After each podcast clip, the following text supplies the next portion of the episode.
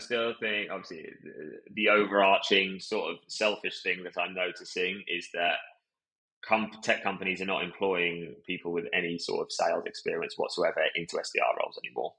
That that's the first thing. It's just not happening. We pivoted away from from it for, for, for a lot of it. We still have some entry level positions, but for the most part, all SDR positions now tend to require some sort of cold calling or outbound sales experience, which is very different to how it was um, even even two years ago.